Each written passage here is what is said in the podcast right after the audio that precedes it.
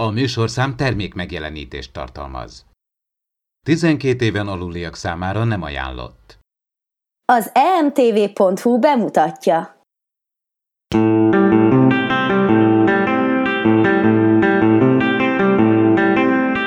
Impulzus Podcast. A fedélzeten Csaba, Attila, Dév és Magdi.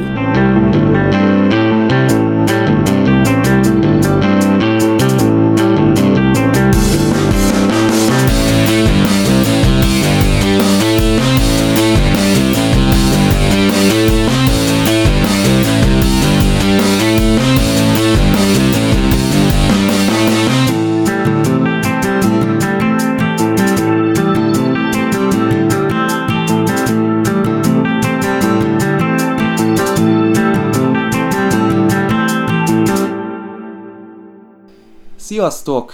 Kedves hallgatók, éppen ideje, hogy elemezzük az Orville-t is, így a Star Trek Discovery második évada után, és ezt annyira jól csináltuk a múlt héten, hogy ismét itt van velünk Magdi és Szélesi Sándor. Sziasztok! Hello! Sziasztok! Na hát ez a második évad nagyon hasonló volt számomra az első évadhoz, nem volt akkora minőségi különbség, mint a Discovery-nek a második évada és az első évada között, itt kicsit a homogénebbnek tűnt nekem. És pont ugyanolyan volt a, az íve, tehát én valamikor ott az évadnak a közepe felé éreztem a legjobban magamat, és akkor szórakoztam a legjobban, és emlékszem, hogy tavaly is ez így történt. Itt konkrétan akkor, amikor a, az Isaac-ről szóló dupla epizódnak történt a cliffhangere, én akkor éreztem ennek a, az évadnak a, a csúcspontját. Nektek melyik volt itt a, a kedvenc epizódotok, vagy, vagy momentumotok? Az Isaac-es az meglepő volt szó mi szó. Ugye a, a, a legvége, a dupla epizód legvége, az, az mindenféleképpen nagyon jó volt, pont azért, mert ütött, ugye addig azért a, a, az Orvének az epizódjai viszonylag szűk témákat dolgoztak föl. Tehát, epizódikus volt itt, meg ezt valahogy fölépítették, ugye? Igen, de nem csak erre gondolok, hanem arra gondolok, hogy mit tudom én, leszállunk egy, egy, egy, egy bolygóra, és egy kis közösséggel van ellentétünk, vagy leszállunk egy bolygóra, hogy, hogy megmentsük a, a női moklanokat. Tehát itt meg azért volt egy, egy Orvira nem jellemző nyitás. Hát a másik meg az utolsó epizód, ami, ami igazából a, a kedvencem lett, tehát azt a pofátlanságot, amivel Seth MacFarlane átemelte a Star Wars-nak a, az attribútumait egy Star Trek, hát nevezzük paródia sorozatba, szóval azt a pofátlanságot csak szerintem mosolyogva vagy, vagy szélesebb röhögéssel lehet konstatálni. Tehát az, az, az nagyon bejött ez a, ez a lendület. Mm, nekem is egyébként a dupla epizódnál volt, de nekem azért volt egy ilyen nagy élmény. Egyébként ö, olyat tettem, amit nem szoktam csinálni, hogy kiírtam a, a Facebook oldalamra, hogy hű, hát most akkor átlépett az Orville, és hogy fú, mekkora sorozat ez, meg ilyesmi nem szoktam ennyire egy sorozatnak egy epizódjáért lelkendezni, de a, a dupla epizódnak az első epizódja után már azt mondtam, hogy hát engem így lenyomtak a székbe. Tehát az, hogy, hogy egy azért, az, ahogy az elején elindult az Orville, az első szezon első epizódját például én úgy néztem végig, hogy hát így, hm, jó, megnézzük ezt, hát jó, adunk egy esélyt a második epizódnak, mert azt éreztem, hogy nem találják a hangvételt valahogy, az első epizód nekem nem állt össze. Úgy vicces is volt néha, meg úgy mint hogyha paródia lenne, de aztán mégse az. Nem tudtam át, és, és amikor itt a második szezonban ezt berakták, és bemertek rakni egy komoly, egy nagyon-nagyon komoly epizódot, hát én azt mondtam, hogy na itt ez, itt az Orville engem nagyon meggyőzött. Tehát, hogy itt most már teljesen önálló sorozattá vált, nem lehet azt mondani rá, hogy Star Trek paródia. Ez egy, ez egy komoly sci sorozat, attól függetlenül, hogy persze vicces kihallásai vannak, meg ami, ami nagyon fontos, hogy, hogy olyan témákat feszeget, ami, ami elképesztő, hogy milyen dolgokba belemer menni, belemer nyúlni, olyan témakörökbe, ami, ami ugye a mai korunkat érinti, és hát szóval nagyon merész ez a sorozat. Tulajdonképpen hasonló érzéseim vannak, mint Magdinak, hogy jó, először azt mondtam, de tulajdonképpen a véleményen nem sokat változott, hogy kaptunk végre egy 60-as évek optimizmusával és könnyedségével kaptunk egy sci-fi sorozatot. Vannak benne parodisztikus jelenetek, de visszakaptunk tulajdonképpen azt, amit a 60-as évek életérzését, csak éppen 21. századi technológiával. Most erre tényleg azt mondhatom, hogy a második évad azért komolyabb hangvételű lett azért eh, tényleg, amit említett, ez a moklanők, eh, akkor, amikor ugye Isaac eh, tulajdonképpen szembefordul a fajtásaival, vagy akár bezáró dupla epizódot is. Én azt mondom, hogy tényleg az Orville is felnőtt ahhoz, hogy önálló sorozatként tudjuk kezelni. Jó, vannak benne ötletek számos szifiből, de hát azt mondhatjuk, amióta a szifi létezik, tudományos fantasztikum, szinte rengeteg ötlet hiába eredeti, de viszont mindenütt megvan valahol a másolata. Akár akarva, akár akaratlanul. Szerintem egy, tényleg azt mondom, hogy egy jó sorozat indulásának vagyunk szemtanúi, hát kíváncsi leszek, hogy lesz-e harmadik évad. Főleg így, hogy aki látta az, az évadzárót, akkor azt tudja, hogy mi történt, hogy lássuk, mi történik utána. Hát tényleg, én is remélem, hogy lesz harmadik évad, és ezt uh, sajnos egyszerűen nem lehet még tudni.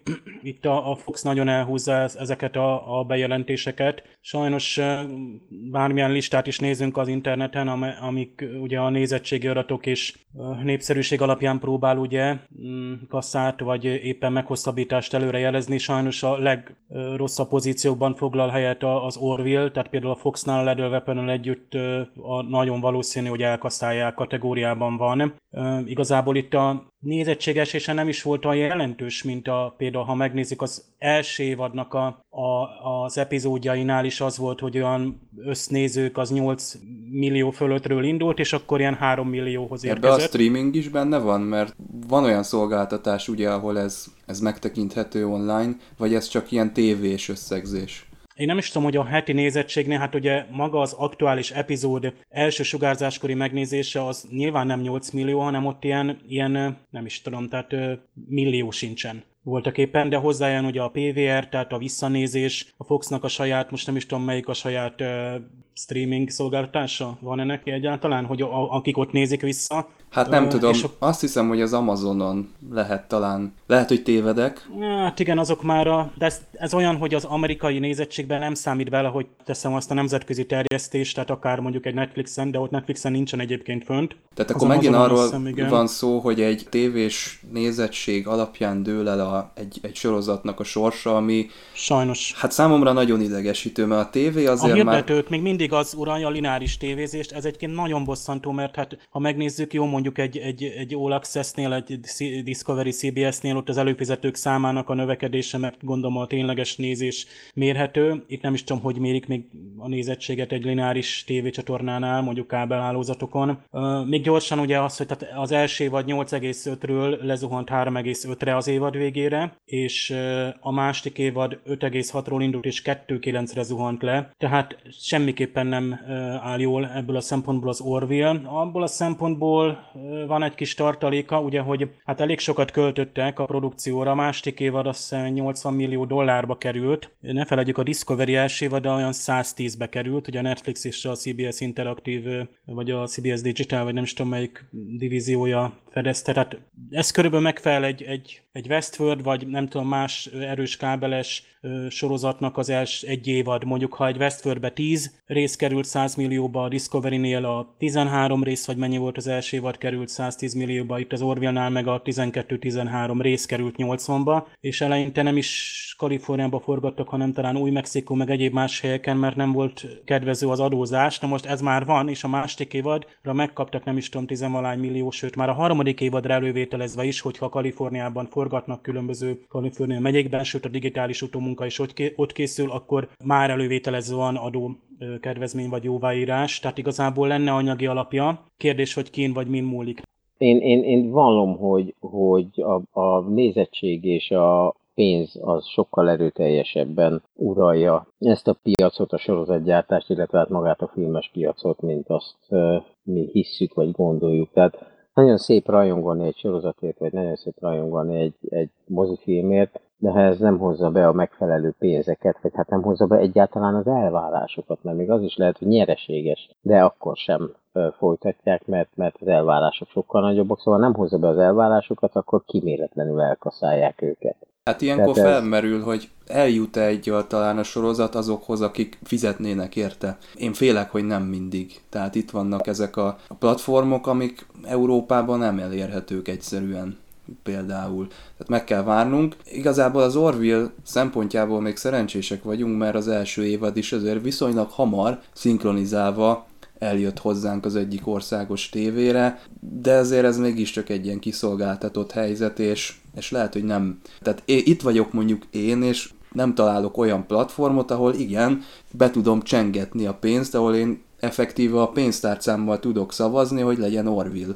Rengeteg sok rossz döntést láttunk egyébként, amikor egy sorozatot áttesznek egy másik műsorsába, vagy áttesznek egy olyan műsorsába, az Isten se tudja miért, amiben úgy hiszik, hogy majd, majd tartja a nézettségét, és aztán ott állnak utána, és Stargate azt mondják, Universe. Például. például a Stargate Universe-et, mert a Stargate Universe-et csapnival a rossz sorozat volt, ebben most nem megyünk bele, de, de láttunk, láttunk igen a, a, a Stargate-ek kapcsán is hasonlót. Vagy ott van a másik, az első ilyen, ami, aminek ugye nem is a tévés nézettsége volt, nagy a Heroes. Ott, ott, ott egyáltalán még követni sem tudták a nem, nem, nem tévés nézettséget, illetve próbálták, de tízszer akkora volt, mint, mint a, a, a tévés. Ugye az sem ma volt, hanem majdnem 10 éve, 8, Isten se tudja mikor. De a lényeg a lényeg, hogy nagyon sok rossz döntést látunk, és azt látni, hogy, hogy nagyon nehezen követik pontosan a döntéshozók a technikai fejle, fejlődést. Tehát akiknek az a feladata, hogy a, a, a sorozatoknál döntsenek, azok mintha nem lennének szinkronban azokkal,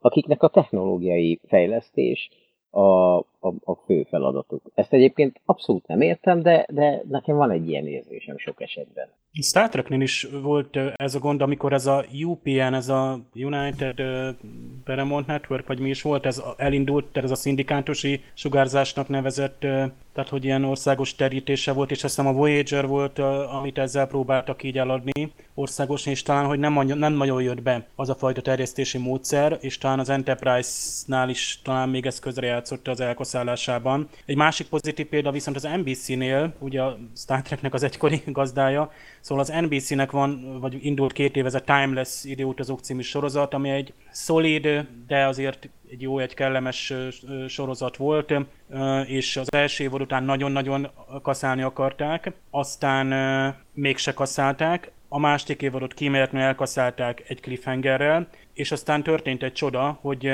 tavaly ősszel egyszerűen forgattak hozzá egy 90 perces lezáró filmet, és láss csodát, Magyarországon extra külön bemutatták azt is. Tehát ilyet, ilyenre még nem láttam példát, mert ezek úgy el szoktak kallódni, amikor egy sorozatnak így szétesik mondjuk a, a, a terjesztése, tehát nem úgymond évados csomagban ö, terjesztik, és, és eljutott hozzánk, egyébként pont most volt a tévében mutatója múlt héten, ez időutazó címmel ö, futott. Egyébként kár érte, tehát van egy csomó sorozat, amiért kár, az Orville-ért is kár lenne, mert én is azt látom, amit hogy a másik évad szolidan, de nagyon szépen hozta nekem az első évadnak a színvonalát, tehát én nem, nem a nagy sztorikat, meg pont a Discovery utáni nem szundikálás, hanem inkább ilyen pihentető epizód. Tehát amikor a Discovery-nél valami, például főleg az első évadában ilyen sötét nyomasztó részek voltak, akkor kész felüldölés volt egy kellemes Orville részt megnézni, és nem kellett bombasztikus tartalmak lenni. Pontosabban ott volt sokszor egy sokkal erősebb morális, meg aktuális jelenkori erkölcsi kérdés. Hát itt is a másik évadban ugye a rengeteg társadalmi problémába lett hozva. Egyébként nem tudom, észrevettétek, hogy az összes ilyen társadalmi problémát a moklanak hordozzák, kezdve a, a szenvedélybetegség, tehát a dohányzástól való függés, pornófüggőség, a nők elnyomás, ez mind a moklanokhoz kapcsolódik, nem tudom miért, ők a bűnbakok. érdekes, amúgy meg én őket is bírtam, tehát érdekes volt, hogy, hogy egy fajt hogyan építenek föl, ugye itt nulláról, itt nem az volt, hogy most ők most klingonok és klingon módra kell, itt a nulláról indított Seth MacFarlane, és ezért volt ő neki ennyire jó, hogy szabad keze volt igazából az egész a karakterek alakításában és a másik évadban. Annyira jó, hogy olyan nyugis részek voltak, amikor például párkapcsolatokat építettünk, vagy az, az Ednek és a Kyle-nek kapcsolatát végig következtesen vittük tovább, és egészen a végéig az nekem fantasztikus jó volt az utolsó két epizód, mert abban ugye karaktert is borzasztó erősen építettünk, ez a mi lett volna, ha meg ez a másik időség, plusz egy sci-fi alap toposz, ugye ez, hogy megváltozott időség, amiről nem is gondoltad volna. Tehát amikor lecsuktad a 13. epizód után a tévét, azt hitted, hogy hm, jó van, most Kelly máshogy döntött. És aztán jött a 14. rész, amennyire durván indult, hát akkor azt mondtam volna, hogy, hogy akkor azt mondtam tényleg zseniális az Orville, tehát nekem az volt a kedvenc. Két kedvenc rész, meg, meg hát még évad közben is volt egy kettő, de majd azt menet közben.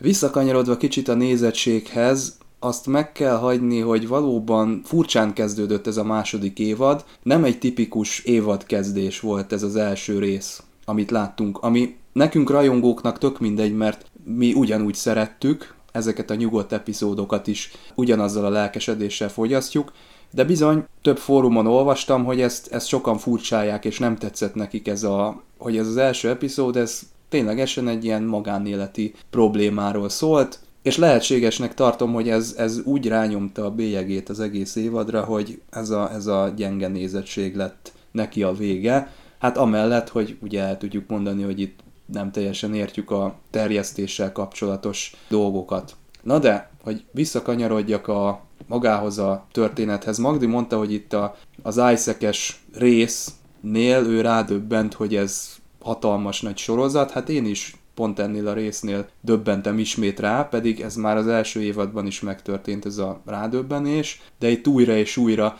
az Orville az ilyen hullámokba törre az emberre, hogy így egyszer csak észrevesz, hogy hú basszus, ez nagyon jó volt, és akkor napokon keresztül ezen gondolkodik. De nekem egyetlen egy momentum volt, ami miatt ezt így éreztem. Volt egy ilyen éneklős jelenet, méghozzá Scott Grimes adott elő egy, hát nem tudom, milyen szerenádot az Isaacnek, és én rólam azt kell tudni, hogy én nem szeretem, hogyha így énekelnek. Tehát kifejezetten azt mondanám, hogy ilyen filmben dalra fakadni az tilos, tehát ilyet nem szabad csinálni. Én ezt nem tolerálom. Viszont ez annyira jól ö, meg volt csinálva, annyira odaillett, annyira indokolt volt, annyira jól volt előadva, nem volt hosszú, pont megfelelő időtartamban történt, hogy azt tudtam rámondani, hogy igen, a Seth MacFarlane, még ha nem is az ő ötlete volt, vagy nem is ő a felelős ezért, de megszemélyesítem a sorozatot Seth MacFarlane-nel. Tehát a Seth MacFarlane az engem meggyőzött arról, hogy igen, meg lehet még azt is csinálni, amit én el se tudtam képzelni, hogy, hogy működjön.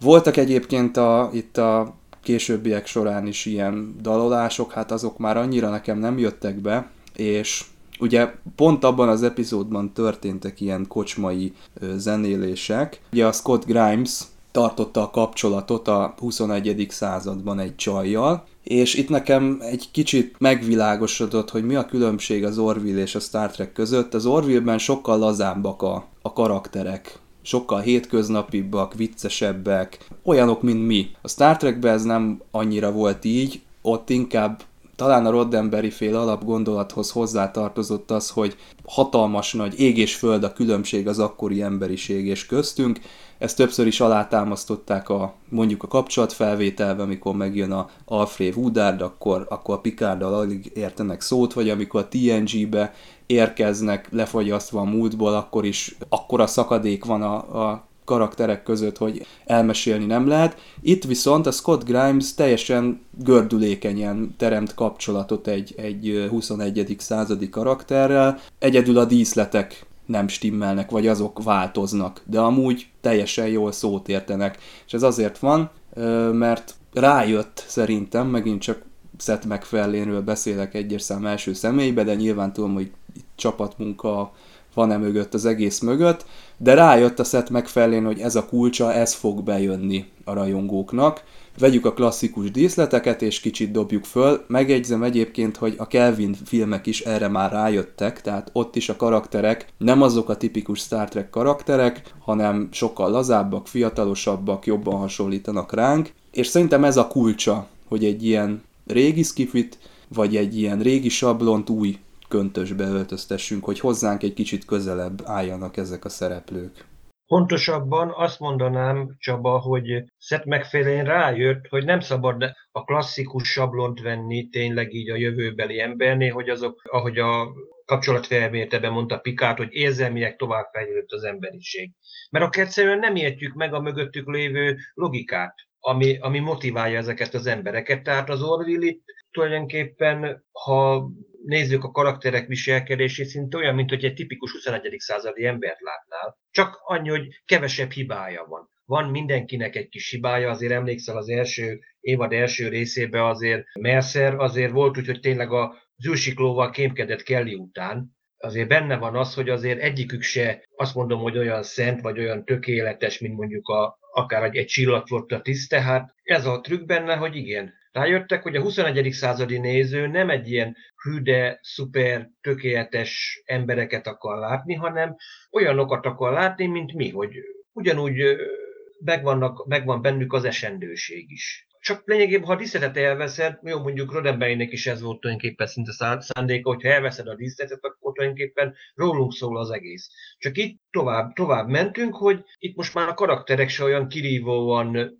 azt mondom idegenek, túlfejlettek, hanem kapunk szinte átlag, átlag embereket. Csak annyi, hogy egy 20, 25. századi történetet mondanak el. Na, azt jutott eszembe, hogy Sándor mondta a múltkori podcastben, amikor a Discovery-ről beszéltünk, hogy nincsen bevetetlen ágy. És emlékeztek most az Orville-ban, az utolsó előtti részben, amikor ö, hirtelen riasztják őket, és mindenki hálóköntösbe, meg pizsamában meg így jön ki a kabinjából, hogy ez mennyire emberi volt, hogy, hogy mindenki hirtelen, amit magára kapott abban így kócosan akár, hogy kijött a hídra, mert, mert tényleg nem logikus az, hogy most ha riasztás van, akkor fölveszem az egyenruhámat, hát nem, hát sürgősen kell kimenni És ez nagyon jó egyensúly van egyébként a szolgálat és a, és a magánélet között, mindkettőre ugyanakkor a hangsúlyt fektet a sorozat. Star Trekbe talán túl sok időt töltünk el a hídon, meg olyan helyeken, ahol éppen a munka zajlik. Az Orville-ben én azt vettem észre, hogy, hogy itt tényleg egyformán koncentrálnak mindkét területre.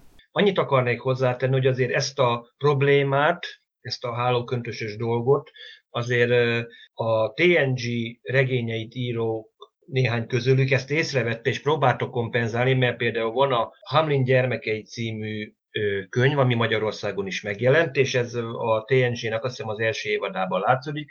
Ott például benne van, hogy riadó van, és akkor Tashajár gyakorlatilag biztonsági tiszt egyből kiugrik, hogy ő tulajdonképpen szinte ruhástól fekszik, meg kell, és gyakorlatilag a sötétbe is, hogy memorizálta, hogy ő hogy menjen, ő, ő így megyen ki, hogy gyakorlatilag nem kell fésülködni, és nem tudjuk egy rövid frizurát használ, és utána van egy váltás, egy másik fejezet, és akkor például elmondják, hogy például Troy magára néz, hát nézve az a nagy hajtő, meg azt mondja, hát ő nem tud olyan gyorsan elkészülni, mint a biztonsági tiszt, tehát előbb muszáj magát rendbe tennie. Tehát voltak ilyen próbálkozások, csak sajnos magába a sorozatban ez nem jelenik meg tényleg, hogy egy bevetetlen ágy, vagy egy félbehagyott étel, ételes tálca az étterembe, vagy a magán a valamelyik asztalon, vagy esetleg széjjel adattáblák, stb. stb.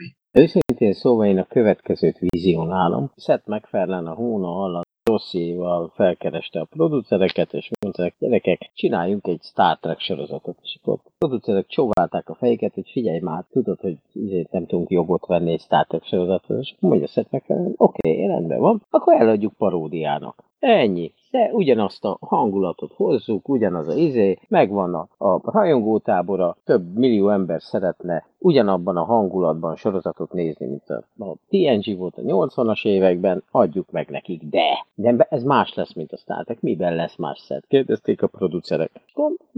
Mondta meg Ferren, hogy hát ebben minden benne lesz, ami a Star Trekben nem volt, mert nem merték belerakni. Itt csókolózni fognak, kisgatyában fognak szaladgálni, pizsiben fognak szaladgálni. Mondjuk arról fog szólni egy rész, hogy a, a hazamegy pisilni a, a, az egyik ö, karakterem. Ö, a gyerekek azért vodkát fognak majd titokban ugye replikál, replikáltatni? Na, segítsetek. Nem tudom, szintetizálni? Szintetizálni. Vodkát fognak majd a gyerekek szintetizálni, és különben is belemegyünk mindenféle testi poénba, mindenféle hülyeségbe, és hát valljuk be, hogyha egy űrhajó fedélzetén vagy, ahogy mondjuk egy hajó fedélzetén is vagy, te is ember vagy, néha lemész a kantinba, és berúgsz, mint a csacsi, és hát nehogy Isten mondjuk, amikor hazaérsz, akkor, akkor vagy hát visszaérsz a kabinodba, akkor lehet, hogy hányni is fogsz, sőt, ha van élettársad, akkor össze fogtok veszni vele, össze fogsz jönni ezzel, azzal, amazzal. Tehát a lényeg a lényeg, hogy Seth MacFarlane úgy adta el az egészet, hogy ebben a sorozatban benne lesz minden, ami a, a, az eddigi Star Trek sorozatokban nem volt benne, mert nem fér bele a világba ez a fajta közvetlenség, vagy a, a, az emberi gyarlóságnak, vagy az emberi esendőségnek inkább az emberi esendőségnek a bemutatása. Szóval én, én valahogy el tudom, el tudom képzelni ezt a dolgot. Ezért is sokkal emberközelibb az Orville, ha, ha, ha belegondoltok, mert, mert semmi más nem tesz, mint, mint a, a, az emberi gyarlóságot, esendőséget és a természetességet próbálja meg beletolni egy jövőben játszódó sorozatba. Szerintem jól látod ezt, és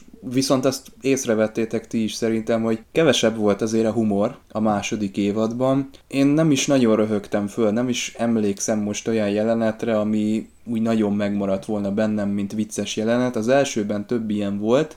Nyilván azért egy, egy-két kacaj biztos történt, de azért ez egy komolyabb sztori volt most itt a, ez a második évad sokkal szatirikusabb volt. Tehát ugye a, a, a szatírán általában nem szokott hangosan röhögni az ember, más jellegű poénok voltak. Tehát, tehát nem uh, ilyen helyzet komikum volt így most. Van. Ami jót tett neki, mert azért valljuk be, szerintem az Orville két évadának a leggyengébb része a legelső. Abszolút egyetértek, pont ezzel kezdtem egyébként. hogy, hogy, hogy csak még egyesítottam a második résznek, még amikor az elsőt megnéztem, mert túl sok volt benne ez a, nem is tudom milyen típusú humor. Ez a nem annyira intellektuális, nem tudom, valami nem volt jó, nekem nem volt kerek az első részben. Voltak benne jó jelenetek, és emiatt mondtam azt, hogy akkor megnézem a második. A másodiktól egyébként tök jó volt. Viszont azt akartam mondani így ezzel kapcsolatban, amit a Sándor mondott, hogy, hogy a, az emberi gyarlóság benne van, hogy ugye 21. századot idézik állandóan, tehát hogy teljesen ismerős területeket hoznak elő, és ez is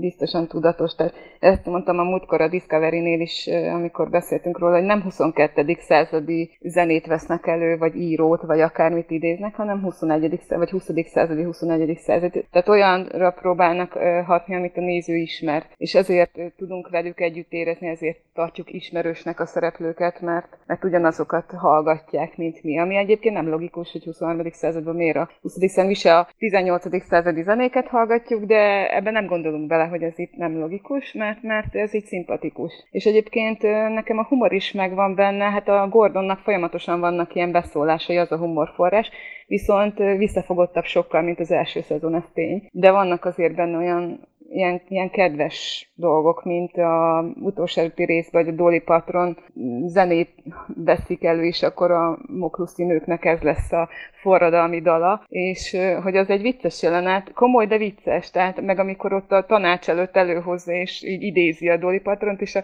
Mercer meg fogja a fejét, hogy úristen, mit fognak szólni, és annyira komolyan is adja elő a, a nő, nem tudom most így a nevét, hogy egyszerűen tényleg ilyen heroikussá válik az a pár mondat, amit elmond, ami egyébként viccesnek kéne, hogy legyen. De nagyon jól van felépítve az a jelenet. Szóval na- nagyon jól egyensúlyoz a humor és a, a, a komoly mondani való között én ezt vettem észre. És következtesen például ezt a témát, ugye, ezt többször is előveszi, ugye ez a Sanctuary című rész volt, Attila mindjárt kisegít, mert azt hiszem ebben ez a Jonathan Frakes rendezte rész, ahol Marina Sirtis is megjelenik, mint tanárnő, ugye, az is egy visszatérő helyszín az iskola, ugye, és ugye ebbe van, hogy a Hevéna, ugye ő az a hősnő, vagy aki az egyetlen nő a Mokluszon, aki aztán itt a máshol letelepedett moklán nőket hát vezeti, vagy próbálja ugye is itt is egy kompromisszumos megoldás születik. Tehát a, az Orville nem naív. Tehát egy pozitív ö, szemléletű, de nem,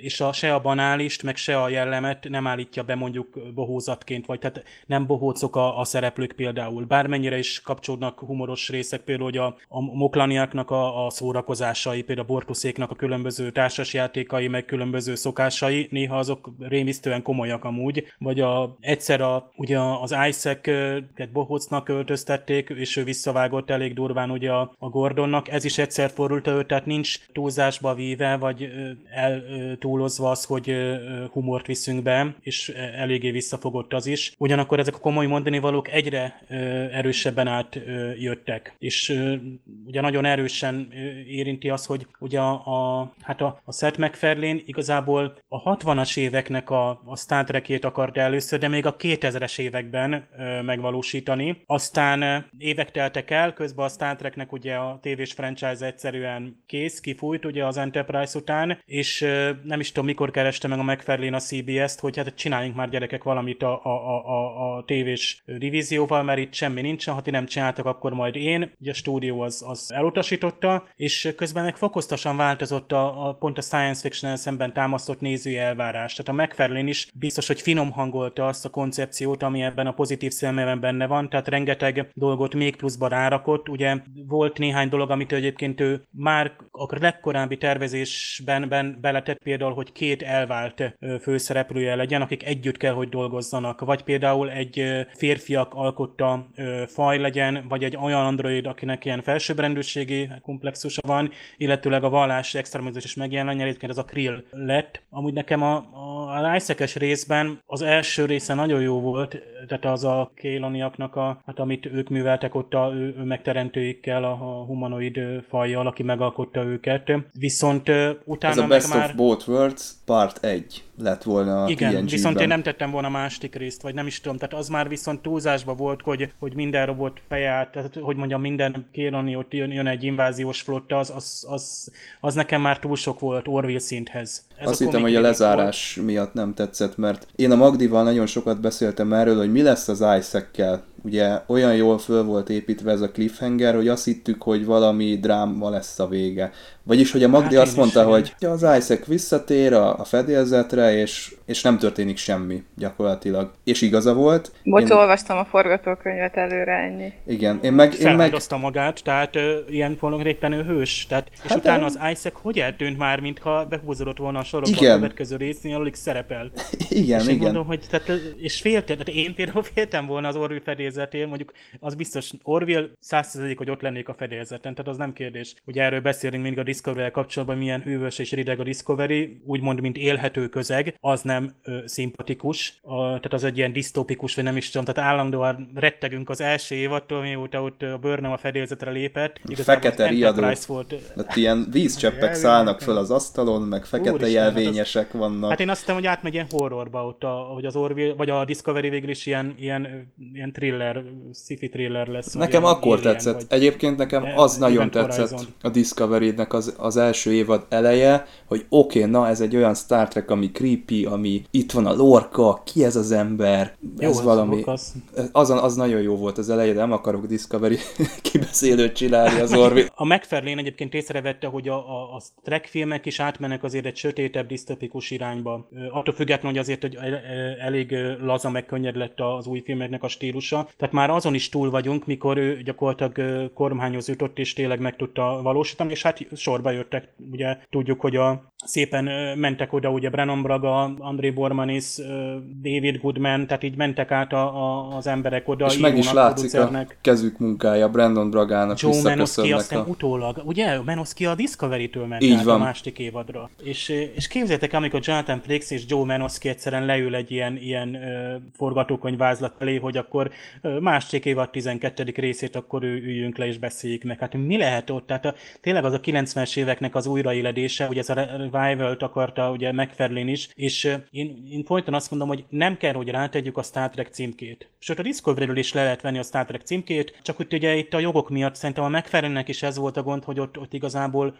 most Star Trek jogok nélkül alkotott, és úgymond meg van tűrve, mert ha ezt most bármilyen rajongói produkció csinálja, hogy ennyi Star Trek elemet vesz be, nyilván, hogy nem olyanok az egyenruhák, a nevek, meg semmilyen, de a szituációk azok annyi utalást tartalmaznak, hogy lehetetlen nem azt látni. Na most kérdés ilyenkor ez mekkora szemtelenség, ráadásul Hollywood Hollywoodon belül. Kell sem ment Kanadába forgatni, hogy ugye háttérbe húzódjon, de ő neki meg volt engedve szerintem. Tehát, tehát itt, itt biztos, hogy meg voltak azok. Jó, akkor csináld meg, ennyi utalás lehet, ennyi és nem több, vagy nem tovább. Tehát biztos, hogy voltak ott, ott megállapodások, már gondoltak bele, amikor Star Trek színészek. Egyébként tényleg én is egyszerre sajnálom, és egyszerre, hát hogy mondjam, amikor tudjátok például Tim Russ, a Tuvokot játszó színész fogja magát, és azt mondja, csináljunk egy Tuvok szériát a Voyager után nem tudom mennyivel, 90 perces tévéfilmet, és akkor ingyenes terjesztés meg minden, és őt is elvágták. Tehát a következő rész már nem csinálhatta meg, át kellett alakítani az egyenruhákat, a neveket, ott a, ugye ott az öreg admirális ki is volt, segítsetek, Csekov admirális, Pavel Csekov admirális, tehát Walter König szerepelt, és őt is át kellett nevezni, nem is tudom, Tolstoy admirális, vagy mi lett belőle, tehát ott sorba, tuvokból. Ezt nem mondod, hogy lett. Tolstoynak nevezték el a nem Csekovot. Tudom már, most... Úgy emlékszem, hogy tényleg Tolstoy lett egyébként. Tényleg mindenki ott át lett nevezve az űrhajót. És azt szerintem szégyen, tehát hogy egy ingyenesen terjesztett. Ugye a CBS-nek az volt a gondja, hogy az egyik produkció, talán most a pont az a rajongói produkció, amelyik uh, New Voyages, vagy nem is tudom melyik, az talán pénzt kér bizonyos merchandise-okért, ami a sorozatukhoz kapcsolódik, tehát igazából maguk a részek ingyenesek voltak. Aztán leszűkítették, hogy negyed órányig lehet uh, kiadni, amennyibe tényleg Star Trek uh, elemeket, egyenruhákat, uh, neveket, stb. tartalmaz, onnantól tovább nem lehet. Maximum ilyen, ilyen meta szinten hasonlíthat, uh, és onnantól tovább nincs, nincs értelme, vagy lehet, hogy van értelme, mert az Orville-nél azt mondta, hogy átjön a Star Trek, de én azt mondom, ezt a címkézést ezt felejtsük már el, 50 évnyi Star Trek-et hordozunk, vegyük már le a szerencsétlen Orville-ről azt, hogy a Star Trek-szerű, meg ez a rész Star Trek-es volt. Jó, azt el lehetne mondani egy eszében, hogy mi az, hogy Star Trek, de hogy lehet elmondani. Érezzük az Orville-on, és egy csomó az van, és szerencsére csomó nem az, és mind a kettőt szeretjük benne. Tehát valahogy olyan mixet csinált a McFarlane, ami, ami pont jó, és ezért lenne jó, ha azért folytatódna streamen, vagy bármilyen módon, vagy 20 percesbe, csináljon egy 20 perces, most nem komédia sorozatot, de valamiképpen, vagy folytatódjon vagy rajzfilmben. Tudjuk, jön egy képregény egyébként, júliusban jön, de én sajnálnám, ha ez csak képregény lenne. Azért itt én a karaktereket, a színészeket nagyon megszerettük, bár itt volt egy színészcsere, én itt nagyon röviden akkor megkérdezném titeket, ti mit szóltok ahhoz? Például Sándor, te csinálnál ilyet egy TV sorozat producereként, meg forgatókönyvíróként, hogy egy, egy színésznő elhagyja a sorozatot, nem mondták meg egyébként konkrétan, hogy miért, de a színésznő ment el, ha jól tudom. Egy És másik filmben volt ő szerintem. Miért ugyanazt a fajt hozzák vissza karakterként? Miért egy ugyan ugyanolyan korú és hasonló női színésznőt hoznak vissza, ami olyan áthallást okoz, nem lehetett volna egy férfit, egy teljesen másik, vagy egy újfajt biztonsági tisztnek, lásd, amikor lecserélték a tasajárt, jön Worf. Hát őket nem keverted össze, de azért egy markáns változás volt. Tehát miért nem merték ezt meglépni, miért kellett ragaszkodnia, ugye Helston Sage mindenki szerette, nagyon szép fiatal színésznő, meg nyilván egy sémát, egy ilyen klisét jelenített meg, hogy fiatal törékeny nő és hú, de erős, ő a Supergirl, de visszahoztak egy ugyanolyan fiatal nőt, ugyan ugyanazokkal a tulajdonságokkal, és nagyon nehezen hát mert így a volt hangját. megírva az évad, mert ez már közbe jött ez a dolog, erre a nőre írták meg. Tehát a, az Ed Mercer írt egy apró jelentés, hogy egy excelajai szabad hely van a pozíció az Orville-on, és csak őt tudunk fogadni, tehát egy, egy moklani nem jöhet, vagy egy, egy teljesen új. Nem, mert ki kellett nyitni ugyanúgy azokat az ajtókat, fel kellett feszíteni, ugyanúgy, ugyanazokba a sztorikba kellett beleírni, amit már kidolgoztak. Szerintem ennyi, de Sándor amikor láttam azt a részt, ugye, akkor az első benyomásom az az volt, hogy a, valami miatt a színésznő le akart lépni a, a sorozatból, és ezt akkor közölte, amikor már a második évadnak a, vagy a gyártás előkészítése, vagy nehogy Isten már az, egyes részek forgatása zajlott. És azért nagyon gyorsan meg kellett írni egy epizódot, és beleilleszteni magába a, a második évadba. Ez az érzésem egyrészt azért volt, mert szerintem a, az a rész volt a leggyengébb epizódja a második évadnak, és nagyon adhoknak és esetlegesnek tűnt az egész. Ugye behozták a, arra a részre ezt a, a szörnyű elefánt ormányos kreatúrát, az nekem íróként kifejezetten arról uh, árulkodott, hogy, hogy gyorsan kellett írni, és fogalmuk sem volt, hogy mi a, a, a fenét csináljanak ebben az epizódban. Tehát az, az, az egész részről lesírt az, hogy, hogy itt hihetetlen gyorsan kellett valamit bele passzolnunk a, a sorozatban, mert távozik a, a, a, az egyik színész. A másik ennek kapcsán az tényleg az, hogyha meg van írva már az egész évad, és el vannak fogadva mondjuk az epizódok, ugye a, a, gyártásra, és akkor kiugrik egy színésznő, akkor mit csináljunk a helyébe? Hát nyilvánvaló, hogy a legegyszerűbb az, hogyha egy hasonló jellegű karaktert be, mert az addigi részeket nem kell átírni. Egyéb iránt nekem a, a, az új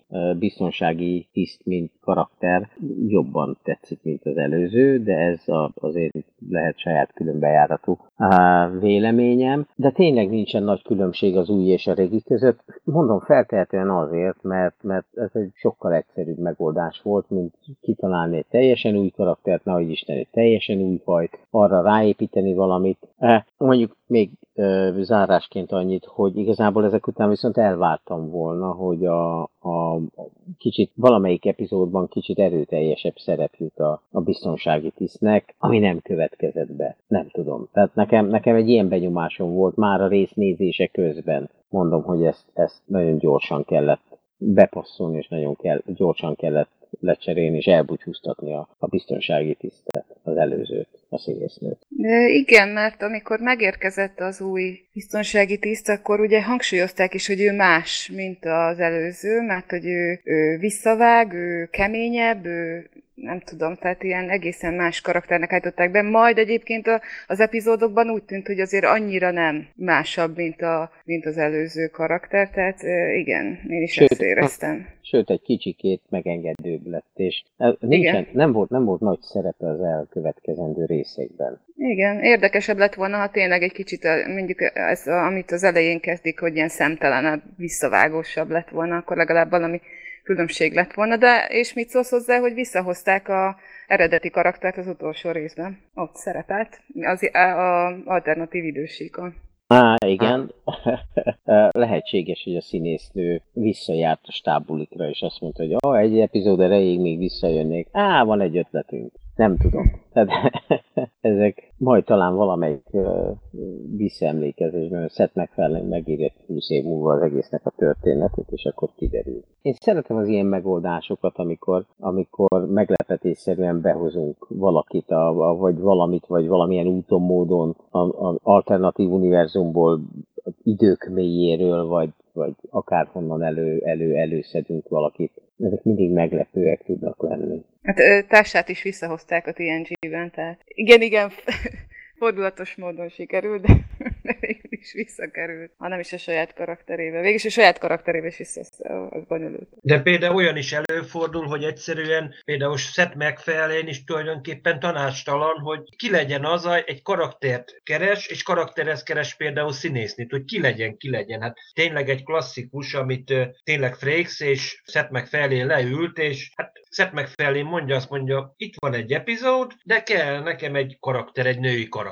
És akkor elmagyarázta Frakesnek, hogy mit akar, hát Frakes az egyből ugrott a témára, azt mondja, hát kérdeztél színésznőket? Persze. Marinát is kérdezted? Azt mondja, nem. Gondoltam rá, azt mondta Seth MacFarlane, de viszont neki valami más szerepet akarta volna. Erre Frakes azt mondta, hogy ne bomolj, azt mondja, add neki ezt az epizódot, kész. Jó, hozzáteszem, nem két jelenete volt, több nem, de tényleg Seth pedig pedig tényleg erre az improvizálásra igent mondott, és tényleg abszolút, hát be is jött végül is ez, a, ami, amire ők gondoltak, tehát úgy látom, hogy azért, azért e fajta improvizálás azért néha jót tesz, hogy, hogy még ők se tudják, hogy mi lesz, hogy lesz, bár hozzáteszem én is, hogy mondjuk Alara karakterét jobban kedveltem, mint az újat, hogy tényleg neki is azt mondja messze, hogy nyis ki az ajtót, meg ezt, azt, azt. Hát tényleg lett volna egy eltérő karakter, mit tudom, tényleg egy férfi játszotta volna, kicsit mogorvár, minden, akkor legalább a legénység moroghatott volna, ó, bár csak itt lenne még alara, alara. Nem tudom, én is, hogy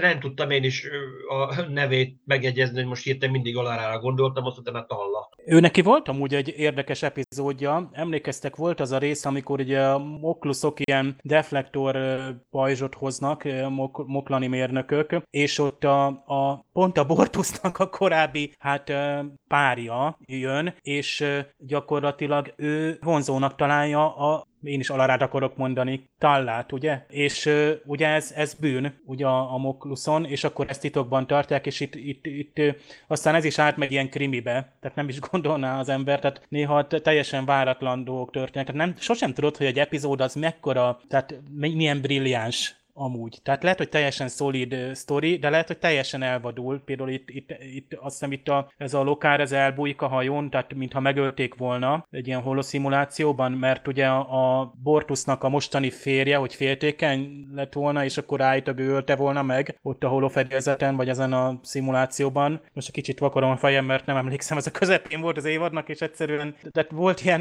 TNG epizód is, hogy valakiről azt hittük, hogy megölték, aztán el volt rejtőzve a hajón. Szóval ez is egy jó kis, és egy csomó ilyen moklan epizód volt, azt egyébként gondolkoztam, hogy, hogy miért kaptak ekkora szerepet. A, a, jó volt, mert bírom a Bortuszt, meg azért szépen fölépítették nekik is a családjukat, ugye ott a gyerekük például nem is tudom mekkorára nőtt egy év alatt, tehát az is egy érdekes volt. Meg azt hiszem az előző évadból átdobtak egy részt, ez a, a pont, amikor a Bortusnak, ugye még akkor a Bortus meg volt sértődve, ahol a Clyderre, tudjátok, a, hogy a kislányukat fiúvá hát alakították, ugye, és az is milyen uh, kemény epizód volt, tehát az, ott azt gondoltad, hogy hát ez egy kvázi Star Trek sorozat, emlékeztek az előző évadban, amikor ugye a, a, a Mercer ugye fűt fát tűvé tesz, hogy az, azt a moklan nőt megtalálja, oda is hozza, és te hátradőlsz, hogy az utolsó reklámszent után happy end és minden rendben lesz. És nem. Na akkor mondtam, hogy hú, hát ez, ez, a, ez a sorozat itt, itt van, van, van stílusa és van jövője, tehát amikor ezeket a döntéseket meghozza. Van tétje a dolgoknak. Így jobb, igen, igen, igen. Tehát ezek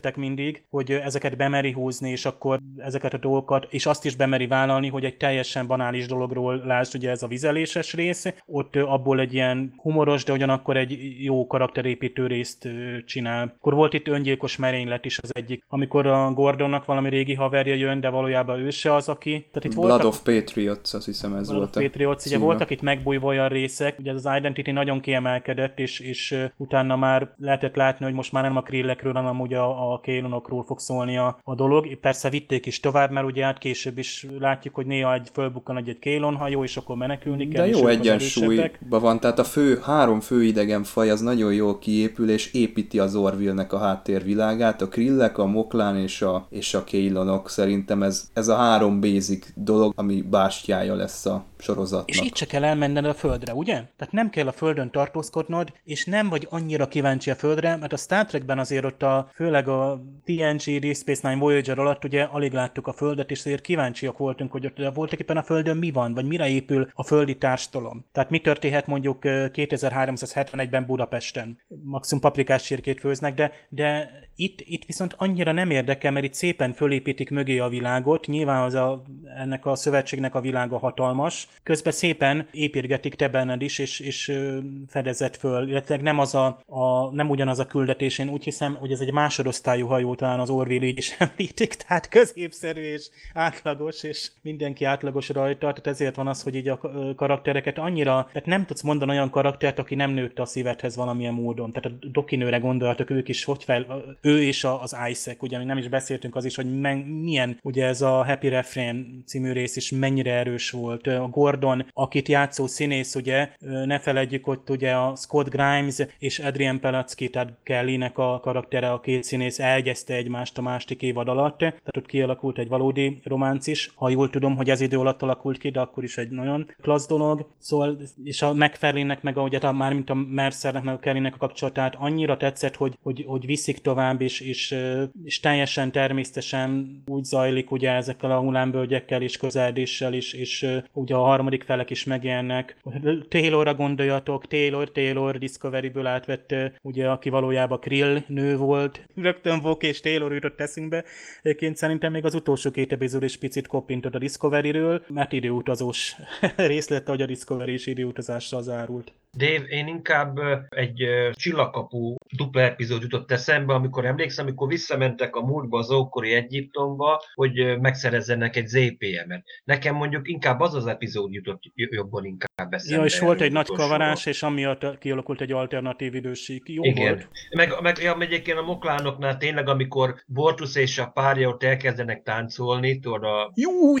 előtti, Aj, hogy ezt hányszor tekertem vissza? Jó, az, az, hát az, az, az, az szörnyű. Az olyan szörnyű, hogy az már jó. Ha valakivel meg akarom szeretetni az orvét, akkor azt jó, ehhez a mok- moklanokat ismerni kell. Na mégiscsak volt hogy... poén benne azért, amire érdemes emlékezni. Most ez jó, hogy mondtad Attila. És végre már nem az, hogy Bortus kaktuszt eszik, tehát azért ott, ott az kicsit erősnek gondoltam, és nem nézném újra, de ez viszont jó, tehát ezek, ezek a szembesülések, hogy hogy működik, meg mennyire más, de ugyanakkor mennyire ugyanúgy működik.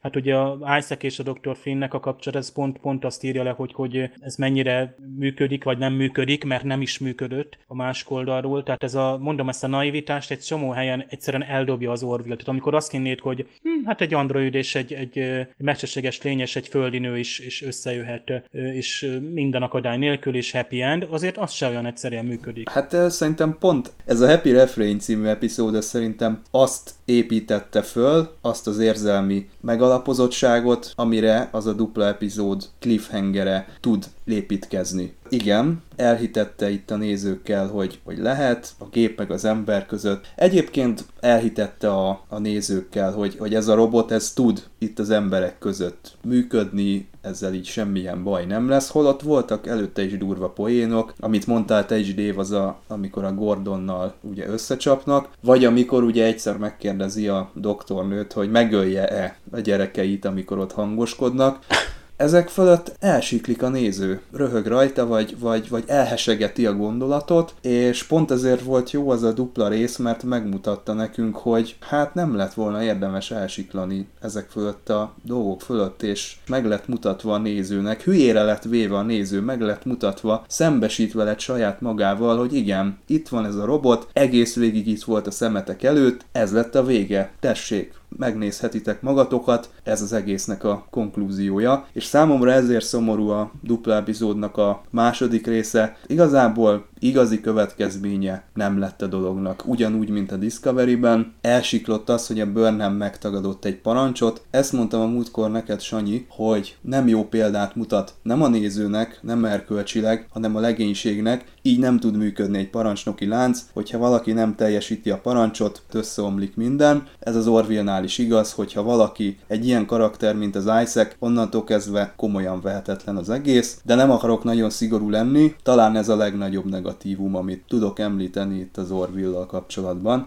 Amit tényleg fel lehet róni a, a Discovery-nek ebben a, a gondolatmenetben, az tényleg fel lehet róni. A, a, az Orville-nek kevéssé. Az Orville-nek esendőek az emberei. Az Orville-nek, a, a, most, hogy így soroltad a dolgokat, az jutott eszembe, hogy hihetetlen mennyiségű epizód szól a szerelemről. Egy uh, robotnak és egy nőnek a, a, a szerelmről, egy zöld takonynak és egy nőnek a szerelméről, szeméről egy... Ugyanaz a, a nő. Oké, okay, jó, kicsit perverz a doktor, egyefene. Tehát, de akár a Jafit, aki, aki mindenkire rámozdul lényegében. Na jó, nem mindenkire. Na mindegy, szóval... És a, Csak vagy a, a moklánok, mozog. Igen, a moklánoknak a, a, a szerelméről, de ott van ugye a, a Mercernek, meg a, a Kellynek a két évadon átívelő szerelme. Tehát hihetetlen sok epizód szól arról, hogy valaki szeret vagy szeretett valakit, és csalódott, és újra akarja, és nem akarja, és próbálkozik. Tehát és ebben az emocionális közösségben, ahol, ahol a, a, a, teljesen elnézik a Scott Grimesnak, hogy poénkodik, e, azt is, de hogy, hogy, hogy durva poénokkal szórakoztatja a barátait, vagy hogy berúg, és hogy régi kalandokat mesél. Tehát ebben, ebben az emocionális közösségben, ami aztán teljesen más, mint bármelyik Star Trek világnak a közössége. Ebben, ebben én elnézem azt is, hogyha valaki a, a, a parancsnoki láncban éppen a, a habitusának megfelelően nem éppen úgy vesz részt, mint ahogy az, az elvárható lenne, és akkor most macskakörmöt húzok a levegőbe egy komoly sorozattól. Tehát ami engem zavarna nagyon a, a Discovery-ben, az az Orville-ban nem zavar. Mert máshogy állok hozzá a szereplőkhöz, nem is a sorozathoz, hanem a szereplőkhöz a utolsó részben van egy indoklás, hogy azért változott meg az időség, mert eh, ugye Kelly nemet mondott, látva a jövőbeli Kelly és Ednek a kihűlő kapcsolatát, nemet mondott a másik rendezvúra, Kelly és Ed nem házasodnak meg. Ed, és emiatt Ed nem is válnak el, Ed emiatt nem kerül az Orville-ra, emiatt a Claire fény sem kerül az Orville-ra, emiatt az Orville-ra helyezett Kéloni tiszt, az Isaac nem ismeri meg a Claire-t, nem alakít ki személyes kapcsolatot vele és a fiaival, és így az az Isaac, vagy nincs ott Isaac, aki úgymond az embert, emberiséget úgy ismerni, és saját faja ellen fordulna, és megváltoztatná ennek a dolognak a kimenetelét. Magyarul a kéloniak ezért legyőzik az uniót, és akkor, akkor jön ez a, hogy már csak ilyen lázadóként élnek túl ugye a, a, az emberek. Tehát gyakorlatilag itt van következménye, csak épp egy alternatív módon van bemutatva.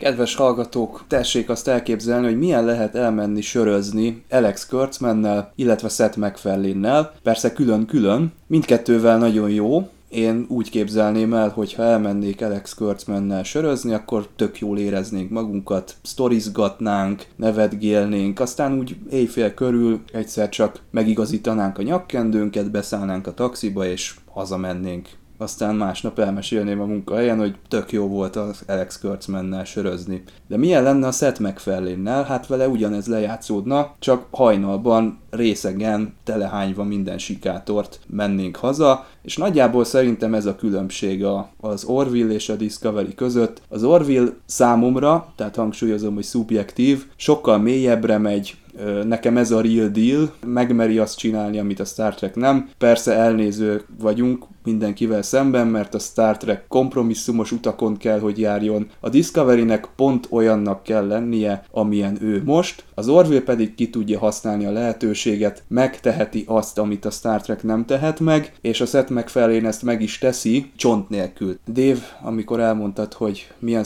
sajnálatosak itt a nézettségi adatok, akkor én nagyon szomorú lettem, reménykedem benne, hogy azért lesz harmadik évad az Orville-nek, és tovább folytatódik ez a, ez a nagyszerű és hiánypótló sorozat. Teljesen egyetértek Csabával ezzel kapcsolatban, hogy hiánypótló sorozat. Igazából, amikor elkezdődött a Discovery, hogy egy, egy új Star Trek sorozatot hozott, egy újfajta hangvétellel, újfajta sorozat felépítéssel, teljesen más típusú Star Trek felé vitte, vagy új, hogy is mondjam, új hangvétel felé vitte ezt a világot. Viszont az Orville visszanyúlt a 90-es évek, vagy 80-as, 90-es éveknek a Star Trek világához, és ezen belül próbált meg egy világot felépíteni, és ugye az elején tényleg azt gondoltuk, hogy, hogy mindig a Star Trekhez volt hasonlítva, most akármi, akárki akármit mondta, hogy ez most paródia vagy nem paródia, de akkor is a Star Trekhez van hasonlítva, mert uh, tagadva, nem tagadva ez akkor is Star Trek sorozatnak indult. Majd én azt mondom, hogy itt a második évad közepén én, én amit mondtam, hogy önálló uh, ságot vívott ki ezzel a dupla epizóddal, amikor azt mondta, hogy nem, nem, tehát hogy nem, nem egy parodisztikus sorozat vagyunk, tudunk nagyon-nagyon mélyre menni, és nagyon komoly témát felhozni. Nekem ott az, a, az a, amikor a, a, koponya hegyet meglátják, hogy ment, mondtam, innentől fogva akármit is csinálnak ezzel a résszel, ez már nem lesz paródia innen. Ez annyira komoly, hogy innentől már nem lehet viccesre venni. És ezt meg is tartotta, és én, én, én is kíváncsi lennék, hogy egy harmadik szezon az még mit tudna ebből a, az egész világból kihozni, úgyhogy én is nagyon drukkolok neki, hogy, hogy ne kaszálják el. Annyira nem szeretem, amikor ezt a szót használjátok, mert mindig magamra veszem, de hogy, hogy ne kaszálják el ezt a sorozatot, mert, mert, mert még nagyon-nagyon sok lehetőség van benne, és, és tényleg egy, egy felüdülés nézni, és, és mindig várom a következő részt, és annyira jól ö, hozza ezt a, ezt a félig komoly, félig vicces egyensúlyt ebben a sci világban. Én azt szeretem az Orville-ban, hogy, hogy valami újat ad, valami újszerűt ad. Ugye tényleg hasonlítgatjuk a, a Star Trekhez, és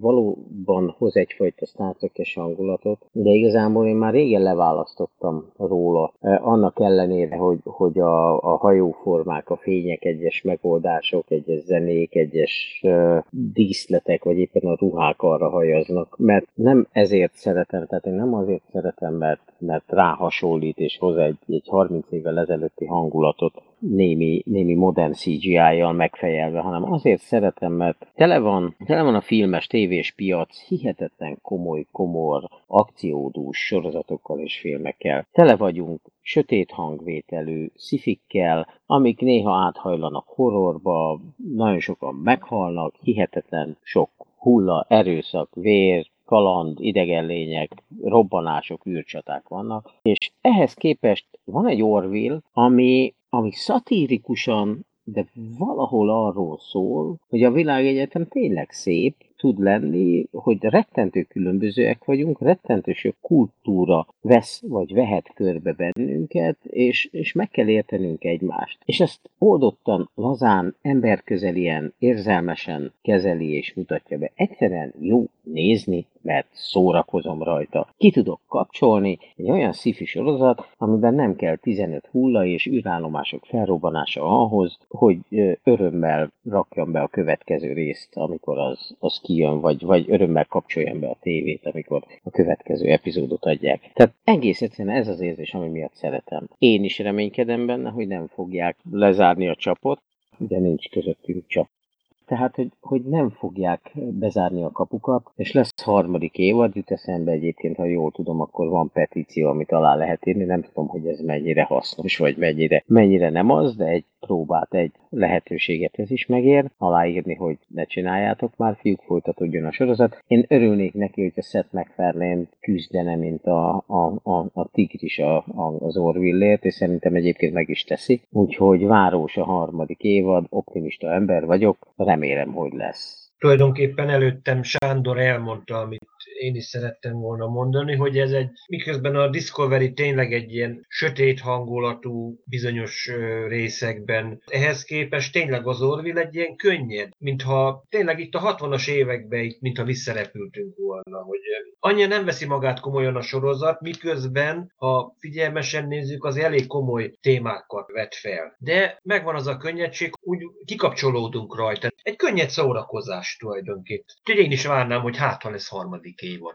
Nagyon reménykedek én is a harmadik évadban. Itt, itt szóba került az, hogy mennyire nem jó ez a terjesztés, tehát ez a hagyományos network TV terjesztés, amit a Fox is csinál. A, a McFarlane egyébként kilincselt a Netflixnél, az Amazonnál és a Hulu-nál is, de ők ugye azt akarták, hogy egy az egybe adja ki az epizódokat, tehát ahogy például a, a Netflixnek ezek a saját készítési sorozatai, mondjuk egy Stranger Things, egyszer csak fogja magát a Netflix, és akkor kinyomja egy egy hétfődi előtt a első évadot. Tehát a, a, a epizódikus jelleghez nagyon ragaszkodott, és pont ez a hétről hétre történő karakterfejlesztés, tehát ugye ismeritek azt az érzést, hogy bennetek zsong egy könyv, miközben olvassátok, és még utána is, és ugye vége van, és nem tudsz mit kezdeni magaddal. Tehát ott akarsz lenni továbbra is abban a világban, is, és gondolkozol, itt most mit lehetne tenni. Na most tehát az Orville-hez is kapcsolódik ez az érzés, hogy, hogy szeretnénk még tovább ott lenni és ott tartani. Én például nagyon jól tudtam volna képzelni, hát a Foxnál van egy csomó sorozat, ami ugye heti, pontosabban egy évad azért 18-20-23 rész. Én szerintem az Orville-nak ebbe a, a, azért, tehát nem az a, a, a harsány és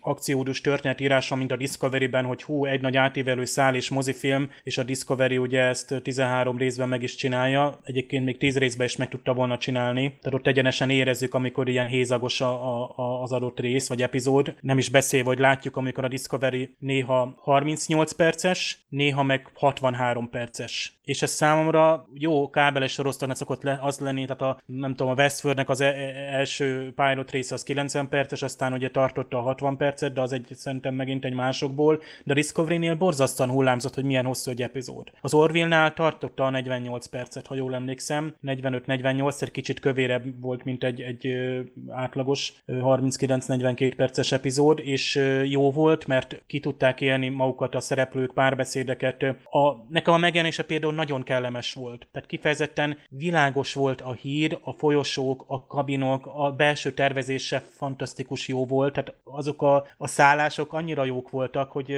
azonnal beköltöznék. Az az élettér, és tényleg sokkal kellemesebb akár bármelyik korábbi Star Treknél is, és nem csak a szőnyegek miatt. És azt itt mondták, talán egy díszlettervező mondta, hogy igazából nem ő a díszlettervező, hanem Seth a díszlettervező, és a production designer is, és a, a, a zeneszerző is, és minden, tehát mikromenedzseri az összes folyamatot, tehát ott van benne, és ez érzed. Tehát itt elnézést, élő lélegző az egész produkció úgymond átjárja, és valahogy ezt érzed, és tök jó, mert én például magát a Seth MacFarlane-t is megszerettem, az Ed Mercer-t is, tehát egyszerűen nem lett, nem lett egy, egy, egy harsány, tehát nem, nem egy Family Guide kapunk vissza, vagy egy tedet, hogy, hogy félni kell mondjuk a poénoktól, vagy egy következetlen, tehát igazából nagyon nagyon jól visszafogottan vitte magát. Ugye nekem a Pike jut eszembe, hogy, hogy milyen jól oda tette a színész is, ugyanakkor a megírása is nagyon jó volt a karakternek. Az Ed Mercernek a, a karakterét ugyanúgy nagyon jól fejlesztették, és a, tehát azokkal a döntésekkel mind együtt tudsz érteni. Tehát amiért ő kiáll ezekben a részekben,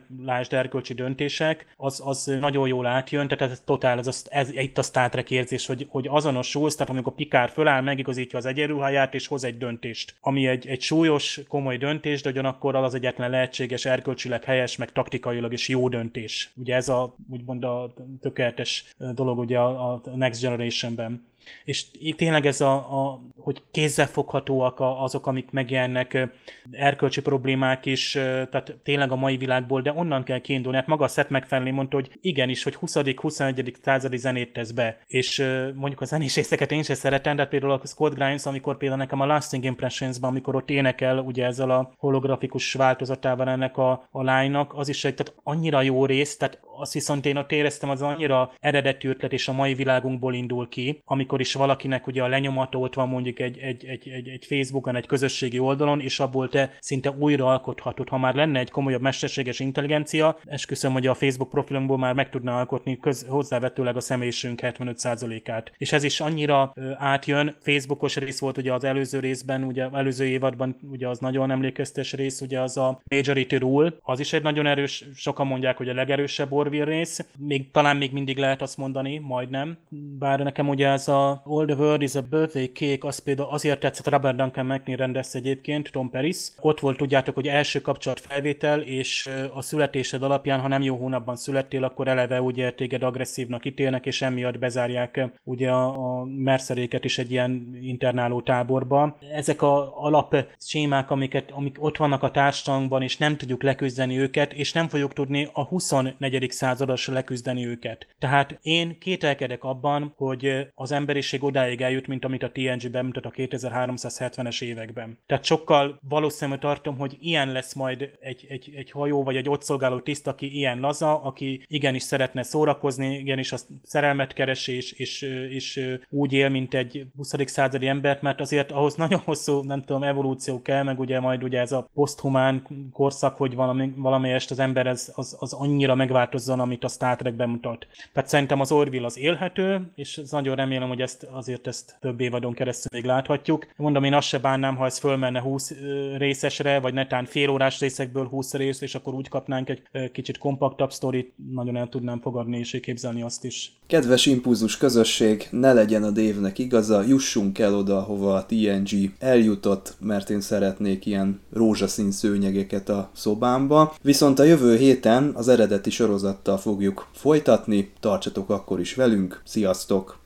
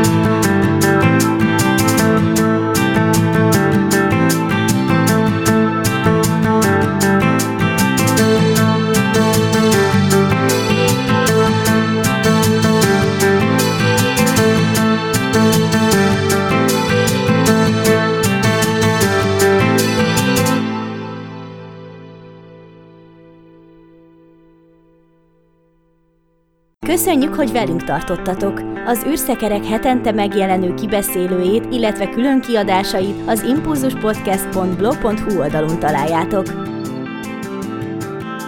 Az emtv.hu megbízásából készítette az Impulzus Produkció.